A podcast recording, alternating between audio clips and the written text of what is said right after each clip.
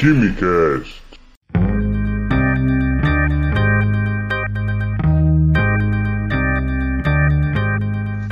Alô, gênios, sejam bem-vindos a mais um Quimicast. Como muitos já devem saber, 2019 é o ano internacional da tabela periódica e eu não poderia deixar de falar sobre ela, a nossa grande referência do mundo da química. Mas como o assunto é vasto, hoje selecionamos um top 5 curiosidades sobre a tabela periódica e seus elementos. Número 1. Em primeiro lugar, eu vou começar lá de trás, lá dos tempos mitológicos. Na alquimia havia nenhum tipo de organização sobre os elementos descobertos, mas já havia uma simbologia. Na alquimia, como todos devem saber, os elementos principais fundamentais considerados eram fogo, ar, água e a terra, e cada um tinha o seu símbolo. Metais como prata, mercúrio, cobre, ouro, é, ferro, estanho chumbo tinham seus símbolos relacionados a planetas e astros, e assim que eles se simbolizavam e se comunicavam. Você tinha Mercúrio, era relacionado com o símbolo do, do planeta Mercúrio, prata, lua, cobre, Vênus, o Sol relacionado ao ouro, pelo dourado, pelo brilhante, o ferro a Marte, pelo caráter mais vermelho, Júpiter a estanho, Saturno a chumbo e por aí vai. Número 2. Até 1808, quando surgiu a teoria atômica de Dalton, eram conhecidos aproximadamente 50 elementos químicos. Dalton designou as letras iniciais como símbolo para alguns de seus elementos, utilizando o inglês. Por volta de 1810, o químico sueco Berzelius organizou uma notação química que é utilizada até esta data, mas e que gera bastante confusão, inclusive hoje, incluindo como símbolo dos elementos as iniciais dos seus nomes em latim, que na época era a língua dominante do mundo, tal como o inglês é hoje. Tal como o inglês é uma segunda língua exigida, uma língua utilizada para se comunicar e colocada em grandes convenções e eventos, o latim na época era essa, essa língua dominante, por assim dizer. Por isso, muitas das vezes há símbolos que não tem nada a ver com o nome, tanto em português quanto em inglês. Por exemplo, o símbolo da prata é AG, as letras iniciais da palavra argentum, que é a palavra em latim que significa prata. Ouro é a mesma coisa. Ouro você pode ver na tabela periódica que o símbolo é AU, que se refere a auro, que é também a palavra em latim. Potássio, que ao contrário do que muitos confundem, não é P, mas sim K, inicial de cário. O P, na verdade, é fósforo, em referência ao nome latim phosphorus, que é com PH. Olha a pegadinha aí. E muitos outros. É, muito bem. Em outros casos também é, temos Mercúrio, que é HG, tudo referência ao nome em latim tá? Antes que muitos questionem, eu tenho que decorar a tabela periódica toda? Não, apenas se apega aos elementos mais comuns e dê atenção a esses símbolos diferentes para não cair em pegadinha, como é a do potássio, que não é P, mas sim K. Número 3. Tudo bem. Professor da Universidade de São Petersburgo, na Rússia, em 1869, chamado e conhecido Dmitry Ivanovich Mendeleev, estava escrevendo um livro sobre os elementos químicos, eram conhecidos até então cerca de 60. Em fichas separadas, ele colocava cada elemento e anotava suas respectivas propriedades químicas. Enquanto isso, paralelamente na Alemanha, um cientista, Julius Merck, desenvolveu um trabalho semelhante, contudo se baseando nas propriedades físicas. Mendeleev ele foi um pouco mais meticuloso ao trabalhar com as suas fichas e ele percebeu depois que, de diversos rearranjos que organizando os elementos em função da massa dos seus átomos, a massa atômica, determinadas propriedades se repetiam diversas vezes, isto é, eram propriedades periódicas. E em uma de suas primeiras tabelas, Mendeleev ele organizou os símbolos conhecidos em 12 linhas horizontais em uma crescente da massa atômica, tomando cuidado em colocar na mesma vertical os elementos de propriedades químicas semelhantes. O mais curioso é que essa tabela possuía alguns buracos de elementos que eram desconhecidos até então, como escândio, galho e germânio. Juntamente, eles foram descobertos anos depois, mas para ele organizar elementos de propriedades semelhantes na mesma coluna, ele deixava esse espaço vagos e deixava induzido que ali havia um elemento ainda a ser descoberto, e ele assertivamente chegou a essas conclusões. Uh, além disso, ele conseguiu prever a massa desses elementos ainda não conhecidos e também suas propriedades, já que eram semelhantes a quem estava na sua coluna, certo?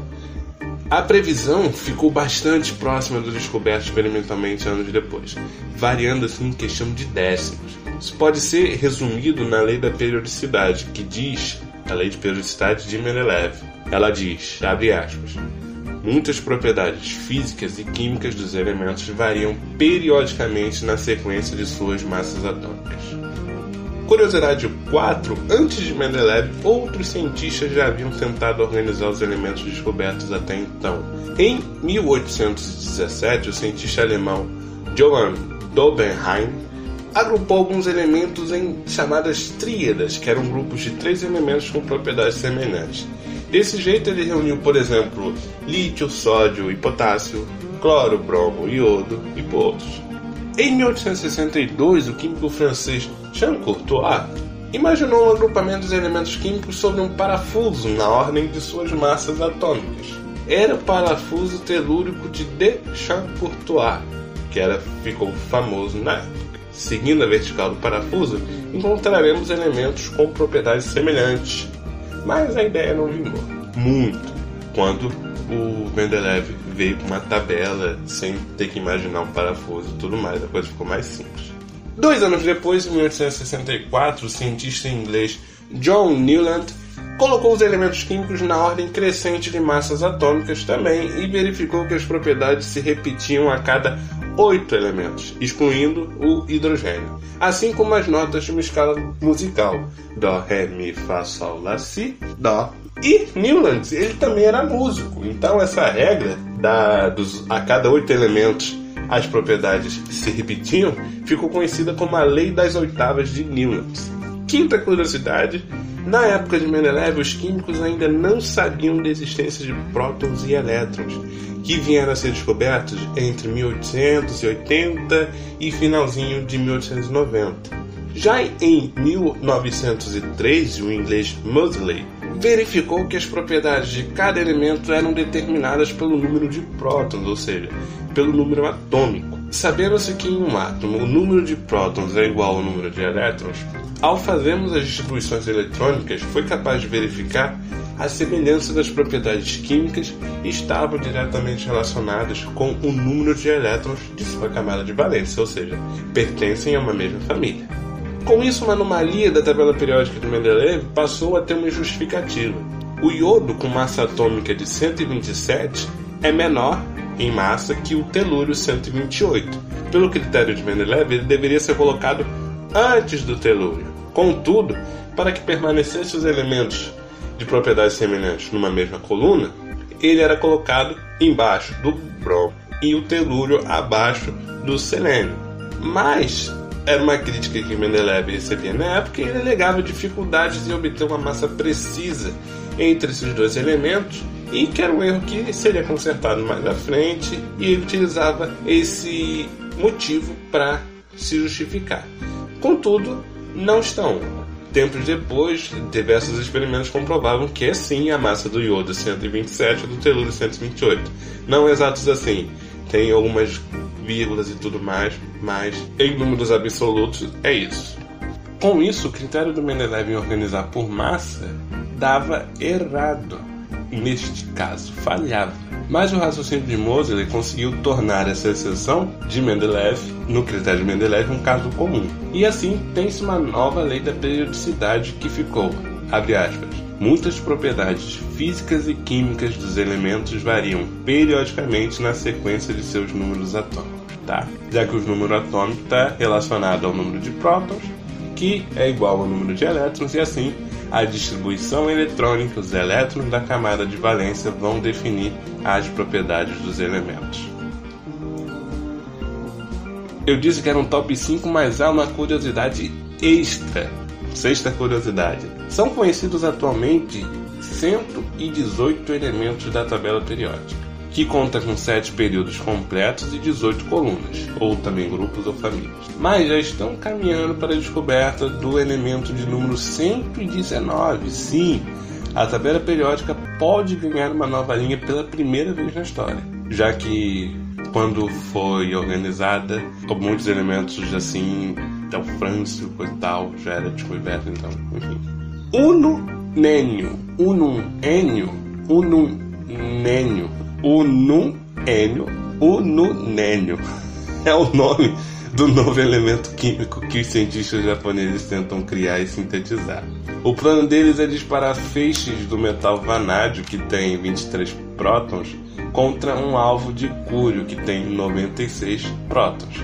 Façam a soma. Um elemento então a ser criado artificialmente, que novidade.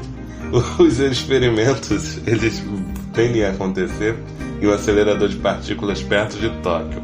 A fusão desses dois núcleos cria um evento super explosivo, semelhante a um cataclisma cósmico, como citam, e que daria resultado a esse novo elemento super pesado. Apesar da matemática simples, de 23 mais 96 dando 119, o experimento é muito complexo. As explosões necessárias são raras de ocorrer e a quantidade de energia precisa ser exata para a colisão, de modo que se for abaixo, a fusão nuclear não vai ocorrer.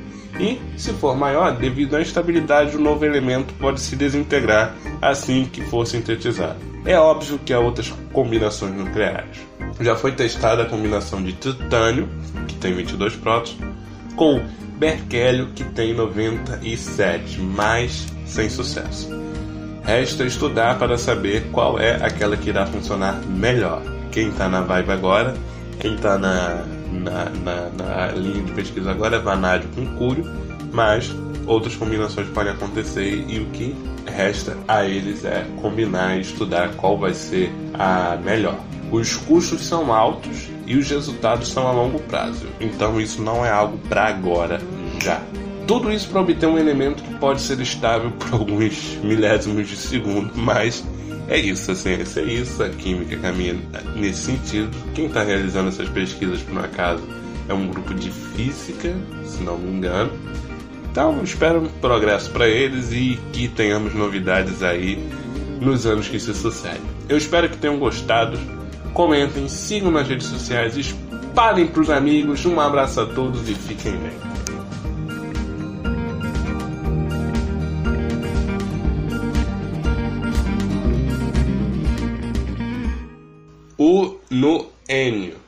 Unun, ununênio, ununênio, ununênio.